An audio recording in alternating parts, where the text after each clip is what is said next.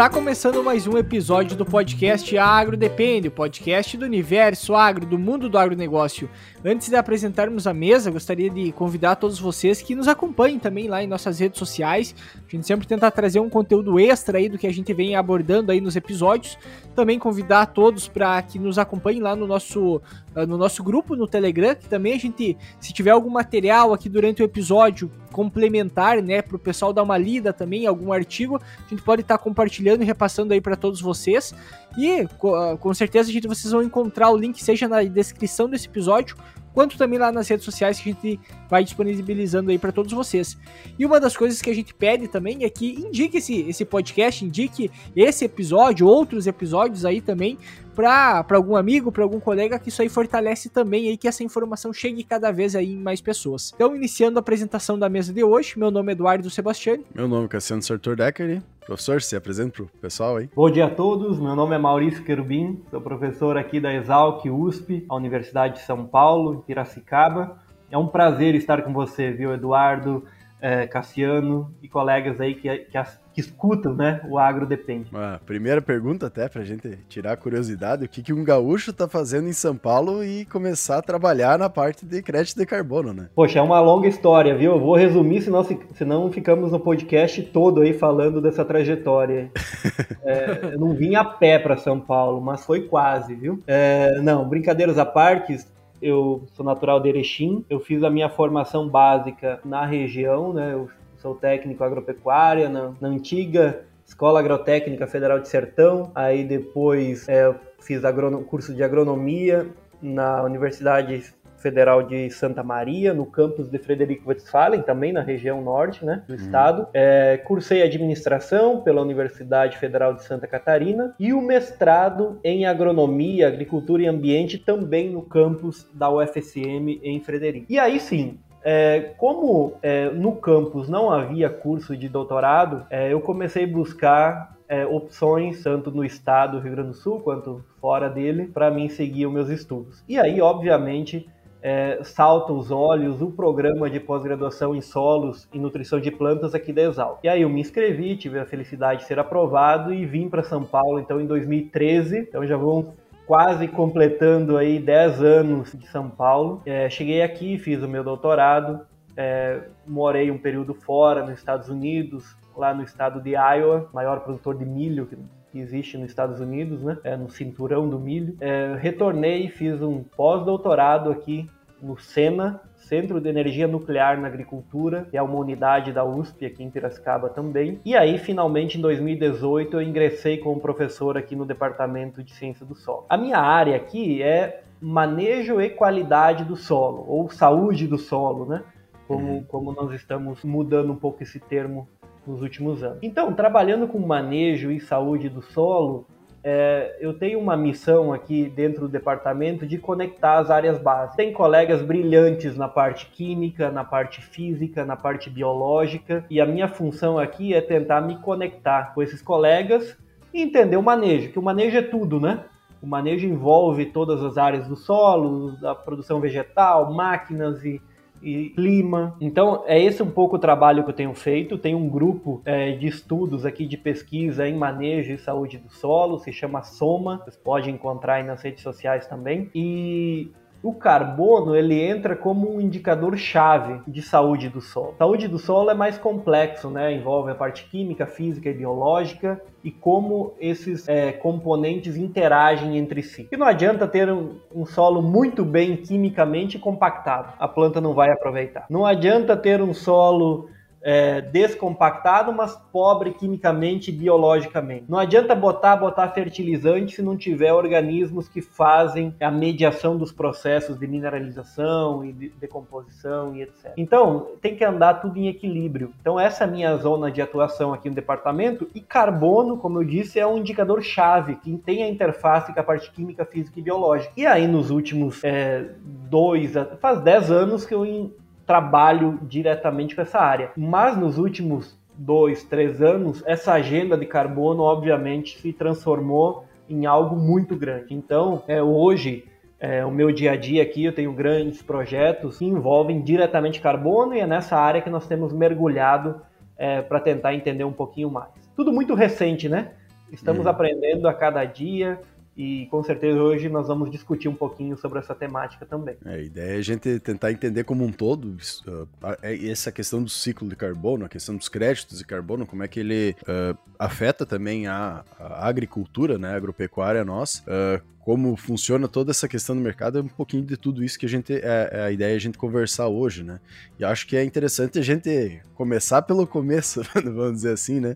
Que é essa questão que a gente vai trazer, toda a parte do ciclo de carbono, a questão do aquecimento global, o que está acontecendo, ou por que está tendo toda essa movimentação hoje, né?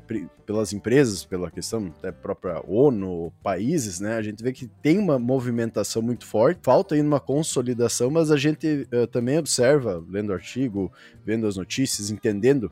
Nós do agro, a gente tem o problema de falar só para nossa bolha, né? Uh, e o público muitas vezes não sabe disso, eu digo público urbano, mas uh, a Embrapa desenvolveu já diversos uh, estudos e, e, manejos onde a gente sabe que essa questão de emissão do carbono, em alguns casos, é zero ou até negativa, né? Então acho que é um, uma questão bastante interessante de trazer como uma oportunidade para o nosso agro. Mas para a gente iniciar, então, uh, qual que é essa questão principal, uh, principalmente dessa agenda que está iniciando através do carbono? Tá ligado ao aquecimento global, questão do ciclo de carbono, como é que funciona isso? Cassiano, acho que é importante né, nós contextualizarmos um pouquinho a todos que nos escutam, porque talvez tenham colegas aqui que não tenham, é, não tenham é obrigação de saber o porquê que toda essa agenda tem se desenrolado tão rápido nos últimos anos. É, o fato é o seguinte, né? Se nós pegarmos aí é, o nosso planeta, ele tem uma uma camada é, sob a superfície terrestre que nós chamamos de atmosfera. A atmosfera é dividida em várias subcamadas. A primeira, que é mais próxima da, da superfície terrestre, nós chamamos de troposfera. A troposfera tem mais ou menos 10 a 12 quilômetros. Quando vocês viajam de avião, aviões grandes, eles andam no topo da troposfera. 10 mil metros, 12 mil metros, né? Porque é uma zona de estabilidade. É, on, é uma zona onde não tem mais o impacto é, das correntes de ar e assim por diante. Então, por que, que eu estou falando isso? Porque nessa zona troposfera, ela é cheia de gases. Então, tem vapor de água, tem oxigênio que nós respiramos e tem alguns gases que estão numa concentração baixa, mas que tem uma implicação bem grande para para toda a regulação do clima global. E principalmente, então tem vários gases. Mas os três principais que nós comentamos é o CO2, dióxido de carbono, o CH4, que é o metano, e o N2O, que é o óxido nitroso. Bom, é, naturalmente existe essa composição da, da troposfera e nós chamamos de efeito estufa natural. É uma camada de gases que ajuda a reter parte da radiação solar que incide na superfície e reflete. Então, o Sol incide uma, uma, uma radiação, parte absorvida na superfície da, da Terra e parte reflete e volta para o universo. Mas essa camada de gases, como uma estufa, né, que nós produzimos aí, as olerícolas, fica mais quente lá dentro, né? Por quê? Porque a, a, a, radiação refletida, ela bate na estufa e volta, fica batendo e voltando ali dentro. Naturalmente, essa camada funciona assim. Isso garante uma temperatura média da Terra de 15 graus. É, se não tivesse essa camada, não, não existiria vida na Terra como nós conhecemos hoje, porque seria muito negativo, menos 50, menos 70 graus. Então, seria uma era do gelo completo. Bom, o que está acontecendo? Nos últimos 150 anos, com o, o, avanço da industrialização e da queima, principalmente de combustível fóssil, é, nós estamos aumentando a emissão desses principalmente desses três gases, CO2, metano e N2O. É, aumentando na, numa taxa de concentração que, que essa camada ficou muito espessa. E aí aquela radiação que voltaria para o universo está batendo e voltando quase tudo para a superfície da Terra novamente. Então está aquecendo demais. Imagina a estufa agora colocar três camadas de plástico, né? É, nessa estufa. Vai ficar um forno. E é basicamente essa analogia que está acontecendo. Então, hoje, medido é, globalmente, nós já temos um aquecimento de 1,1 grau em média na Terra. Então aquela média de 15 já passou a 16.1. Aí você vai dizer, poxa, mas um grau e pouco, isso aí não muda nada. Muda muito, porque nós estamos falando uma média global. Então imagina, né? Algumas regiões estão aumentando 5, 6, 7 graus, outras regiões menos. No continente, a ideia é que já tenha um aquecimento de 1,6 No mar, esse aquecimento é um pouco menor. É, e esse aquecimento ele equivale para que todos é, que estão nos ouvindo consigam fazer uma analogia, é um número que é 1,6 watts por metro quadrado. Esse desequilíbrio. Isso representa que cada metro quadrado da superfície da Terra está tendo agora uma luzinha de Natal acesa, que é de um grau um watts e meio. Então imagina Imagina isso, uh, o globo recortado metro quadrado a metro quadrado e em cada metro quadrado uma luzinha de Natal acesa dia todo, todos os dias do ano então isso gera um desbalanço de energia e isso tem aquecido o planeta. Então, puxa, aquecendo o planeta tem uma série de implicações, inclusive na agricultura, que é o nosso tema hoje aqui. E o problema, pessoal, é que esse aquecimento ele não parou em um grau ponto um. Se nós não fizermos nada, há uma série de estimativas que aquele órgão chamado IPCC, painel intergovernamental de mudanças climáticas, que envolve cientistas do mundo todo, há projeções de que se nós não fizermos nada, essa temperatura média pode elevar a 2, 3, 4, 5 graus até o final do século. 5, 4, 5 graus seria praticamente uma extinção de boa parte das espécies que nós temos hoje. Então, por tudo isso, é que há um movimento global liderado pela própria ONU, como você comentou, Cassiano, é, as Nações Unidas, e, e tem uma, uma conferência chamada Conferência das Partes, a COP. É, a COP já está na COP 27 agora, em novembro. Então já foi 27 reuniões dessas, onde os líderes de todo, de todo mundo se reúnem por duas semanas para discutir estratégia sobre o clima. Então, é, existiu algumas copies importantes né, ao longo do processo, é, mas teve uma cópia, a COP 21 em Paris, é, em 2015, que ela foi muito importante para nós porque foi um marco aonde se assinou um acordo de Paris. Esse acordo, os países assinaram dizendo assim, olha, nós não podemos deixar essa temperatura média passar de 2 graus. Hoje está em 1,1. Nós não podemos deixá-la passar de 2 graus é, ao longo das próximas décadas. Se nós fizermos isso, muitas mudanças no clima que estão ocorrendo, elas vão ser irreversíveis. E aí vai mudar a forma que nós vivemos aqui no planeta Terra. Fazer um rápido parênteses. Que mudanças climáticas são essas? Basicamente, é, aumento de temperatura e tal é importante, mas isso gera uma alteração muito importante no ciclo hidrológico, que para agricultura depende de água, né? É, cidade depende de água, todos nós, mas a agricultura é muito vulnerável. Então, é, em algumas regiões vai chover mais, em algumas regiões vai chover menos do que chove hoje. Mas o mais importante é eventos extremos. Vai aumentar muito a frequência de eventos extremos. E aí é tempestades, assim, de uma hora para outra chove tudo que choveria no mês, chove em um ou dois dias, e aí não se aproveita boa parte daquela água. Ou período de estiagem e secas maiores, em momentos que não eram corriqueiros de ocorrer. E isso para a agricultura é terrível, né? É, assim, faltou água ou choveu demais, é problema. É, assim, eventos extremos de temperatura de 45 graus é, ou, ou, acima disso, ou muito frio. É, assim, geadas fora de época e tudo mais. É, então, muitas vezes alguns críticos dizem, ah, dizem que está aquecendo, aquecendo o planeta e teve o inverno mais frio dos últimos 30 anos. Sim, é verdade, porque está tendo um desbalanço de energia. Então, aquela corrente de ar que deveria ir do, da Antártica lá embaixo e passar para outro para outra região, agora ela se dirige pela, pela temperatura do mar para a nossa região sul do Brasil e tal, e dá um inverno mais violento dos últimos tempos. Então tudo até, isso é mudança climática. Até a gente tinha conversado no episódio 103 com o professor Marcos Buqueride, Poxa, uh, é USP. fantástico, o Marcos e, é e ele, espetacular. E ele comentou muito dessa questão, que muitos experimentos que estão sendo feitos, e acho que isso é, é interessante a gente relembrar e trazer também para o público, é de como as plantas agrícolas, que está totalmente ligado nós, vão se comportar e como a gente pode melhorar a genética para esse cenário possível e até mesmo, de certa forma, esperado, né? Isso Exato. a gente acaba visualizando e é uma coisa que comenta. Muitas vezes países que não produziam alimento podem começar a produzir em maior quantidade, e países muito produtores, que é a questão do, do Brasil, por exemplo, podem produzir um pouco menos ou não ter a, as condições climáticas tão adequadas.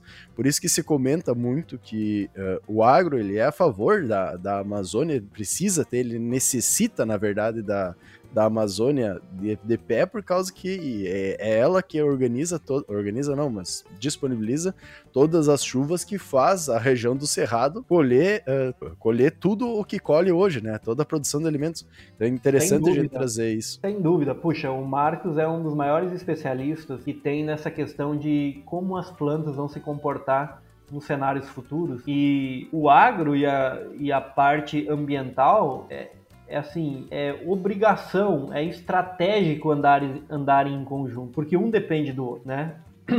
Preservando um, você beneficia o outro. Então, só para finalizar essa conversa inicial, bom, uma vez que tem esse, esse acordo de, de manter a temperatura em 2 graus, tem agora, teve a COP26, que foi em Glasgow, na, na Escócia, em novembro passado. Se ratificou isso, se evoluiu. O Brasil, por exemplo, tinha uma meta de reduzir as emissões em 43% até 2030, em relação à linha de base de 2005. Agora ele aumentou essa régua para 50%. Então, ou seja, assim, tem uma discussão em cima disso, mas a mensagem é: nós temos que tornar mais rígido esse processo. E aí, não adianta só assinar o papel, né? Nós temos Sim. que ter ações que realmente levem, levem essa redução das emissões. E aí que entra a agricultura. Acho que esse é o gancho para o nosso bate-papo de hoje. Porque a agricultura, é, ela é uma fonte importante de emissões, mas também ela pode ser um sumidouro importante desse carbono na atmosfera. E nós podemos usar ela, no bom sentido, a nosso favor em termos do clima também. É, existe um, um slogan aí que está sendo difundido que a agricultura também é parte da solução do problema. E, e, eu acho que é nesse contexto que o Brasil pode ser muito protagonista nessa agenda, por ser um país essencialmente agrícola, por termos uma área enorme, escala continental, né, de agricultura, e por termos uma das agriculturas mais modernas e de alto nível que existe no mundo. Então, nós temos as tecnologias. Agora nós temos que é, tecnologias que eu me refiro é desde coisas básicas de manejo até tecnologias do agro ponto zero, né? É, tudo é tecnologia. Uma semente adaptada é uma tecnologia, uma planta de cobertura bem posicionada é uma tecnologia importante. Como um sensor, como um GPS, também é uma tecnologia. Então, tudo isso nós temos que começar a usar a nosso favor agora para, primeiro, reduzir as emissões. Então, posicionar melhor um fertilizante nitrogenado para emitir menos N2O, é, posicionar uma lâmina de irrigação do arroz irrigado lá na região sul do estado é, para emitir menos metano, revolver menos os solo em preparo convencional para emitir menos CO2 e também práticas de manejo que vão ajudar a capturar esse carbono na atmosfera e estocar basicamente no solo. Para mim o solo é o grande, a grande chave do processo. Nós temos que, que estudar muito bem esse componente aí do nosso ecossistema porque ele ele é, é, boa parte da solução vai estar nele nos próximos anos. Como, como a gente comentou antes, né? Uh, a parte da sustentabilidade em si, de tu ter um sistema mais sustentável, ele vai ser melhor pro ambiente e vai ser melhor até mesmo de uma questão produtiva. Por exemplo, no momento que eu tô pegando mais carbono da atmosfera e fixando no solo, eu tô aumentando matéria orgânica, eu tô diversificando a parte biológica, eu tô estruturando melhor o solo para absorver mais água. Então, uma coisa acaba levando a outra, né? Sendo esse o melhor caminho. Mas tem um ponto, como tu comentou, né, que toda vez que a gente mexe no solo, a gente libera carbono. Tem a questão do próprio metano em si, né, que é uma das coisas que é, é, é, cobrada muito do Brasil da parte bovina, da questão da liberação do metano, que ele teoricamente seria mais. Uh, uh, digamos assim, ele mais, seria mais agressivo em si do que necessariamente o, o carbono em si, o dióxido de carbono, porém ele teria um tempo menor na atmosfera. Eu não sei até que ponto isso também que, que, é uma das defesas que o pessoal faz. Ah, a pecuária libera metano, mas o metano ele tem vai ficar só 10 anos, 12 anos ali na atmosfera e vai se decompor, né? Ah, como é que funciona essas dinâmicas também? Uma ótima, ótima colocação, porque nós temos que deixar bem claro isso. É, a principal em quantidade emissão é de CO2, dióxido de carbono. Ela é a nossa é, unidade básica de emissão. Tanto é que nós expressamos muita, muitas vezes em CO2 equivalente. Nós convertemos tudo para CO2. Como é que nós convertemos? Existe o potencial de aquecimento global de cada gás, FAG é, em português. Como você bem disse, Eduardo, cada gás tem um potencial e todos foram, foram é, nivelados pelo CO2. CO2 é 1, é a referência.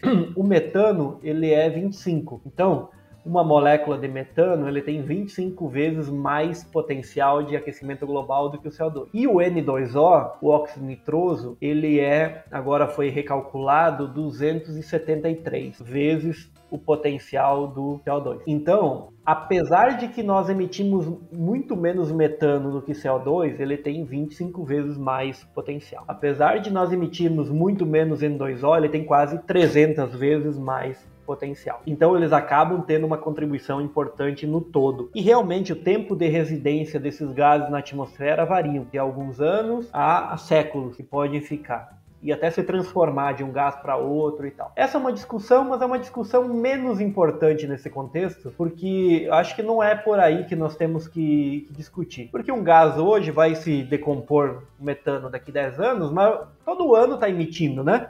Então você está você tá, é, alimentando a atmosfera e é o que nós não queremos hoje. Só para vocês terem uma ideia, e e o público que nos escuta, é, não adianta nós simplesmente reduzirmos as emissões a partir de agora, porque o estrago já está feito, já tem muito é, gás na atmosfera. Nós temos que reduzir as emissões e retirar parte do que está lá e colocar em algum outro lugar. Esse lugar pode ser o solo, nós vamos estocar no solo. Então, essa, essa narrativa não me parece a melhor estratégia, viu, Eduardo? Dizer, olha, o metano é, ele, ele, ele decompõe rápido e tal na atmosfera, degrada, né? É, acho que a melhor estratégia é o setor pecuário realmente tem uma, uma contribuição importante nas emissões, é, mas nós temos que buscar estratégia que o próprio setor é, consiga é, passar de um emissor importante para eventualmente um sumidor importante. E aí tem várias técnicas, começando, por exemplo, com usar aditivo na, na comida do animal,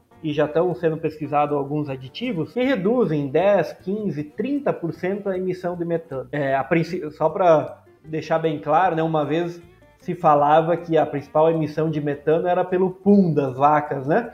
Isso não é verdade, né? A principal emissão de metano é pelo arroto é, do ruminante ele, ele se alimenta, depois retorna o alimento né, para ruminar, e é aí que começa a emissão de metano, pelas bactérias metanogênicas Do que estão no, no rumen. Uhum. Então, tem alguns aditivos que reduzem, que, que, interrompem a rota de formação do metano dentro do rumen. É, e basicamente o Brasil tem uma oportunidade enorme de melhorar o sistema de produção lá no campo, que é recuperar as pastagens brasileiras, que tem nós temos uma área gigante, né? Praticamente três vezes mais pastagem do que agricultura. Uhum. É, sei lá, as estimativas é de 160, 180 milhões de hectares de pastagem para é. 70, 80 milhões de agricultura. 9 a 10% do território é agricultura e 21 ou 27 23, é, é, é, é, é isso aí. Vamos pegar assim, 7,21, que daí dá três vezes mais ou menos. É, é essa é a, uma régua interessante. Então, nós temos muita área de pastagem e muita área de pastagem que estão degradadas. Uhum. Que nós que hoje elas estão emitindo. Hoje elas emitem. Anualmente elas estão emitindo. Mas nós podemos reverter esse processo e elas passam a estocar carbono. Então, quando nós conseguirmos ir melhorando as pastagens, vai compensando essa emissão do animal. E a partir daí, o setor de pecuária se torna um setor é, menos importante nas emissões e eventualmente, assim, num futuro muito é, até otimista, ele seja neutro, né? Se nós conseguirmos avançar de fato com, com é, uma recuperação das pastagens, como se projeta, inclusive, nas metas do próprio país. Até então, é, é nesse contexto acho que nós temos que atacar é encontrar práticas de manejo que é, não adianta lutar contra o sistema. O metano é, é, um gás de aquecimento global e pronto. Nós temos que tentar agora achar solução, né? Uhum. Para reverter. Nessa parte do comento eu acho interessante estudos que até a própria Embrapa está desenvolvendo, que está bastante ligado com, com a questão, por exemplo, do ILPF, né, que é Instituição Lavoura, Pecuária Floresta ou uh, Lavoura Pecuária. A gente vê no, por exemplo, no Mato Grosso, que é bastante utilizado, a questão do plantio de milho safrinha já com uma braquiária que vai fazer com que aumente também a quantidade de matéria orgânica no solo, fique ali uh, disponível e tu consiga armazenar. E, e, essas práticas que melhoram tanto na questão da produção, uh, porque ele vai estar tá melhorando toda a parte biológica, deixando ali no solo, quanto também aumentar essa matéria orgânica e quantidade de carbono no solo, além de, por exemplo, o ILPF de ter a possibilidade, que aumenta a cada ano, né? É, é um crescimento fantástico do, do, do método, uh, que consegue, além de colocar carbono, armazenar, né, em forma uh, tanto de árvore, vamos dizer assim, né, de biomassa, mas também essa questão de manter no solo e recuperar muitas áreas que antes estavam degradadas, porque entra nessa parte da pecuária que uma grande parte da, dessas áreas de pecuária estão degradadas, algumas até ocorrendo uma certa desertificação, e a agricultura pode ser uh, uma forma de trazer né, vida novamente a esses solos e, que nem tu disse, ser um sumidouro de, de gás carbônico muitas vezes, que uh, tá presente, disponível, e a gente melhorando esse solo, melhorando a fertilidade dele, coisa que naturalmente é baixa nessas áreas de cerrado, principalmente, né? A gente consegue, digamos assim, uh, ser mais eficiente do que o próprio ambiente na sua origem. E isso é muito interessante também, né? A, a agricultura realmente a gente mexendo, claro, num bioma, não, não tem como fazer diferente para manter a nossa humanidade né? do jeito que está crescendo, mas a gente conseguir melhorar esse bioma de uma forma com que ele consiga ser mais verde, vamos dizer assim, né? Não, é que, é que nós, temos que nós temos que fazer mais do que, é, digamos assim, naturalmente o sistema faria, por causa que a gente libera muito mais do que naturalmente o sistema faria também, né? Que é, que é uma questão, às vezes, até essa semana eu tava falando com um produtor, ele falou assim, ah, esse negócio aí de terminar com o petróleo, eu acredito que não vai. E aí, e aí tu tenta argumentar muitas vezes com o pessoal, não, mas pensa que tu tá tirando uma quantidade gigantesca de carbono que tava ali estocada há milhares de anos e tá jogando tudo de volta para a atmosfera. Então isso vai carregando. E aí tem até aquela relação que o pessoal fala, né? a gente aumentou os ppms de CO2 na atmosfera e isso tem um vínculo com a produtividade. Até talvez tenha, mas tem aquela questão da temperatura. Hoje, pega no passado, só pela falta de água que teve, aumentou a temperatura, não desenvolve nem raiz, não se desenvolve vida biológica no solo, tudo é prejudicado.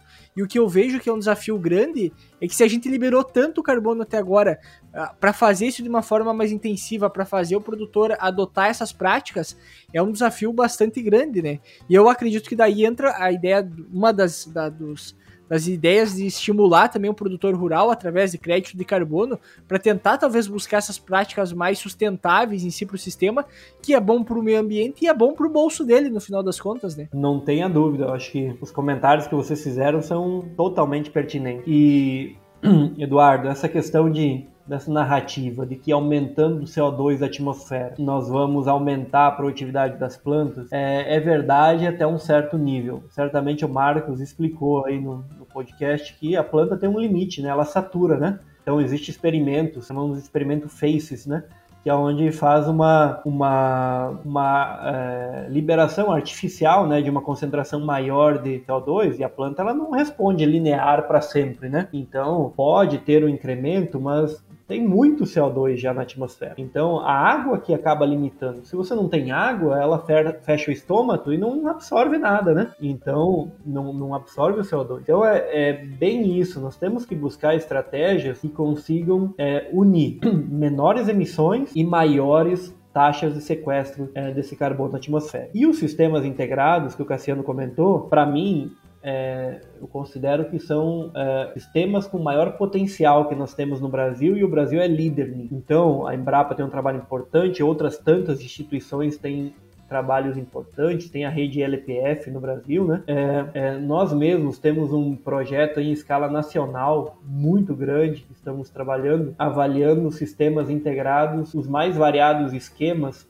arranjos, né? Porque cada região tem um arranjo diferente, é, num solo, num clima diferente. Então, é, ver esse potencial de quanto que esses sistemas, de fato, podem contribuir para que o Brasil atinja as metas que ele se comprometeu no Acordo de Paris, no Pacto do Clima de Glasgow e assim por diante. Então, é, certamente esses sistemas eles são muito estratégicos. Hoje se estima que tem aí, vou usar um número meio genérico, de 15 a 20 milhões de hectares é, com algum tipo de sistema integrado. É muita coisa. Considerando que a agricultura tem, sei lá, 70, 80 milhões, já temos uma parcela importante da área com algum integração. E a integração, como o próprio nome diz, ela é, ela é muito interessante, porque você reduz risco, né? Você não depende só de uma cultura. Um ano que, que uma cultura anual dá ruim, no outro você tem uma rotação com o pasto e você eventualmente pode ganhar com a carne. Tem um, nos sistemas mais complexos, tem uma árvore crescendo que ela captura carbono, ela ajuda a neutralizar o sistema como um todo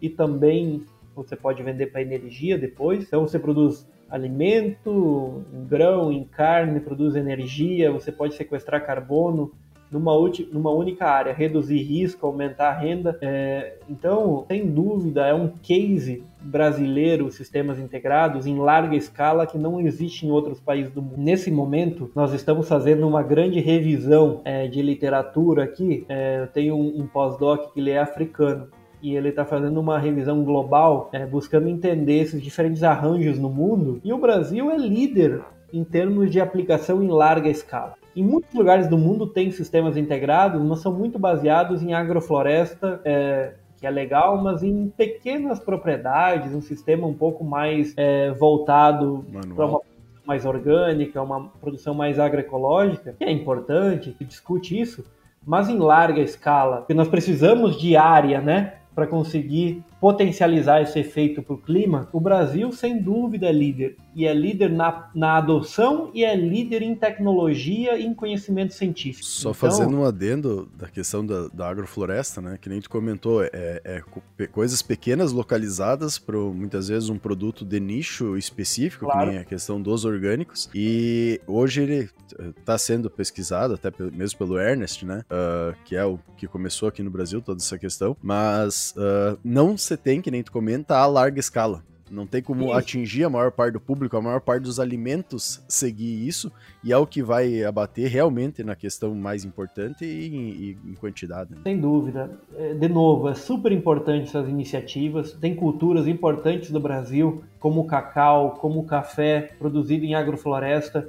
Na América Central, o café em agrofloresta é os melhores cafés do mundo. Então, é, tem nichos importantes, é, mas não dá para colocar tudo na. Acho que é um pouco de cada coisa, né? É, isso tem um nicho importante, mas num contexto mais amplo da agricultura, estão falando em 70, 80 milhões de hectares, tem que achar alguma, alguma estratégia que seja viável em larga escala que se consiga operacionalizar isso em larga escala. E me parece que, primeiro, o sistema lavoura-pecuária tem tido uma, uma atração muito grande, né? É, de fazer uma terceira safra de, de pasto que você pode pastejar ou não, né? Então, ou produz palha no cerrado, que é muito importante, ou, ou bota pastejar para produzir carne. É, é, esse, é isso que o Brasil se destaca, né? Assim, condições climáticas favoráveis com a tecnologia geram essa oportunidade para o país. Uma, uma coisa que tu comentou aquele dia também é que o Brasil tem um destaque também, não só em função da, do, da condição do ambiente, da agricultura em si,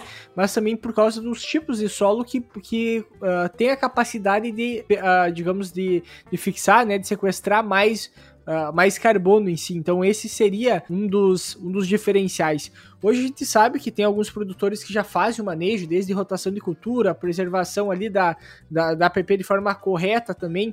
Então, alguns produtores se encaixam dentro da ideia de crédito de carbono que, como foi comentado antes, eu acredito que seja um incentivo, né, apenas para se fazer certo, mas não é, uh, se tu faz certo, já não necessariamente tu se enquadra dentro desse sistema, né? Isso, né, é bem isso. Então, é, primeiro, os solos do Brasil, eles são estratégicos porque são solos ricos em óxidos, então óxido de ferro, de alumínio, e, e o óxido tem uma boa, é, assim, são ávidos por fazer relações organo-mineral, e isso nos favorece, ou seja, nós temos um, uma deficiência de carbono no solo, vamos dizer assim, assim, é, pelo clima ser muito propício à decomposição, mas a mineralogia nos ajuda a estabilizar esse carbono que é adicionado. Então, esse é um ponto chave que nos diferencia do hemisfério é, sul, é, norte. Desculpa. É, e com relação ao crédito e ao produtor, realmente a, a, agricultura brasileira, de maneira geral, é uma agricultura tecnificada. Existe de tudo né, no Brasil, de dimensão continental, desde a agricultura de subsistência à agricultura empresarial de alto nível e tecnificada. Então, mas, em, em média, o Brasil é pioneiro em plantio direto, né? É hoje um dos países com a maior área do mundo de plantio direto, é, tem uma, uma alta adesão a plantas de cobertura e tal. Então, tudo isso realmente dificulta nós é, demonstrarmos uma palavra que é bem importante nessa história de crédito de carbono, que é adicionalidade. O que, que nós podemos fazer adicional que seja, é, não que nós entendemos que é adicional, que quem certifica né, é, essa, esse nosso projeto, vai dizer que realmente é adicional e que isso é, se enquadra num projeto de geração de crédito de carbono. Só para vocês terem uma ideia, é, algum, alguns dos grandes certificadores, standards que tem no mundo, consideram que se a propriedade já tem 20% de planta de cobertura, já adota em 20% da área planta de cobertura, você fazer nos outros 80% não é adicional. Você não ganha crédito por porque naturalmente você iria fazer porque você sabe que isso dá benefício para o seu negócio, para você produzir grão. Alguns certificadoras usam 40% como regra. Então veja, já é difícil de enquadrar práticas numa agricultura tão de alto nível como nós temos. Mas, como você bem falou, Eduardo, o crédito é apenas uma das um, um, dos mecanismos de nós monetizarmos essa parte de carbono e, e, dessa agenda de carbono como um todo. Eu acredito que tem outros é, mecanismos que o produtor, o bom produtor de hoje, ele já vai se beneficiar. Então vou dar dois, dois ou três exemplos rápidos aqui para não me alongar. O primeiro é uma vez que você está fazendo uma prática de manejo adicional e que vai aumentar o carbono do solo, você naturalmente está melhorando o teu sistema solo, a saúde do solo para produzir mais. Então ele vai ganhar mais dinheiro com a produtividade, que é o negócio central dele. Vender grãos, vender fibra, vender é, biomassa, no caso da cana-de-açúcar aqui na região. Então, beleza. É, esse é o primeiro mecanismo pelo qual vale a pena você investir em práticas que melhorem o carbono. O, é, fazer um parêntese rápido. O carbono, ele é uma aumentar carbono no solo, ele é uma prática de adaptação às mudanças climáticas, porque o carbono não retém água e água não é algo que as mudanças climáticas vão afetar de maneira intensa. Então, você ter mais carbono tem mais retenção de água, um solo estruturado, a planta explorando maior volume de solo, ela vai ser menos suscetível ao estresse hídrico. Então, pronto, já é uma estratégia de adaptação. É, os outros mecanismos de, de monetização por exemplo, uma empresa que valoriza o seu cliente por adotar práticas de manejo e, e, fornece desconto, por exemplo, nos insumos. Então tem várias grandes empresas aí que pode começar a categorizar os produtores pelo nível de, é, de investimento em práticas de manejo sustentáveis e beneficiar eles com desconto em produto, tipo um clube de vantagem é, no seu negócio. Há empresas que eu conheço que já estão atuando aí no mercado nacional, por exemplo, que compram um produto, seja grão, seja leite, seja carne, que estão premiando o produtor. Eu vou dar um exemplo do leite. Tem uma empresa que o produtor que adota, vou falar genérico, três práticas de manejo, ela, ele ganha 10%, 10 centavos a mais no litro do leite. Adota 5, ele vai ganhar 20 centavos a mais. Adota um rol de 10 práticas, seria o pacote completo, ganha 30, por, 30 centavos a mais no litro do leite. Então isso é um benefício e é um estímulo ao produtor é, entrar nessa agenda com, com força. E, e outras coisas, eventualmente é, instituições bancárias vão entrar nessa, nessa rodada aí também fornecendo é, desconto de seguro agrícola ou de financiamentos, porque um solo que tem mais carbono é menos vulnerável. Acabamos de falar isso. A tendência é que ele sofra menos com o estresse, então a tendência é que o risco de agrícola é menor. Então, provavelmente o, o produtor não vai pedir é, um seguro agrícola ou, ou, vai pedir numa taxa menor, né? Então vale a pena o banco dar um desconto para ele, né? Sim. Então esse tipo de mecanismo está se ajustando no país hoje nós estamos nesse momento, 2022, é, começando com essas iniciativas. E o crédito é apenas uma delas que não vai virar em 2022, 2023. Nós precisamos de um tempo de amadurecimento um pouco maior, inclusive para entender como medir isso no campo, que ainda é, nós temos que tornar mais viável e mais escalável as métricas, para que depois é, seja mais fácil fazer um projeto e mais barato fazer um projeto para que o produtor entre de fato no mercado de carbono. E, e, esses assuntos todos a gente vê que é muito interessante e que cada vez mais estão presentes no nosso agro, né? A gente vê que tem muito ainda a entender. Eu acho que até vale a pena a gente ir fazer um, um próximo episódio uh, aí, uh, pelo que a gente já estava conversando, né? De trazer principalmente essa questão de métricas, mercado, porque é, hoje a gente conseguiu fazer uma breve explanação, basicamente, do que, que é essa questão de, de, do movimento que está ocorrendo, das tecnologias que estão sendo empregadas, da importância que isso tem para o agro, né? E porque o agro ele tem uh, deve ser um dos principais interessados, vamos dizer assim, nessa questão dos créditos de carbono e como a gente pode ganhar uh, financeiramente que é uma questão futura, quem sabe com os próprios créditos, mas também na questão da produção, que nem tu comentou muito bem, a produção, no caso grãos de biomassa ou, ou até mesmo da pecuária, e como a gente pode trazer isso para mostrar que a nossa agricultura, tra trabalhar com, com marketing também para isso, né, que o Brasil ainda acaba utilizando muito pouco, mas mostrando que é uma, uma das agriculturas mais conservacionistas do mundo, uma, que gera menos carbono e trabalhar isso também para uma valorização do, do próprio conteúdo. Uh, convidar, professor, para tu também dar as palavras finais e comentar um pouquinho uh, para finalização e daí depois continuamos. Muito bem, obrigado pessoal. Acho que esse é um assunto muito amplo, né? Que nós poderíamos realmente ficar várias horas conversando, mas esse esse podcast de hoje ele é importante para colocarmos todos na mesma página, né?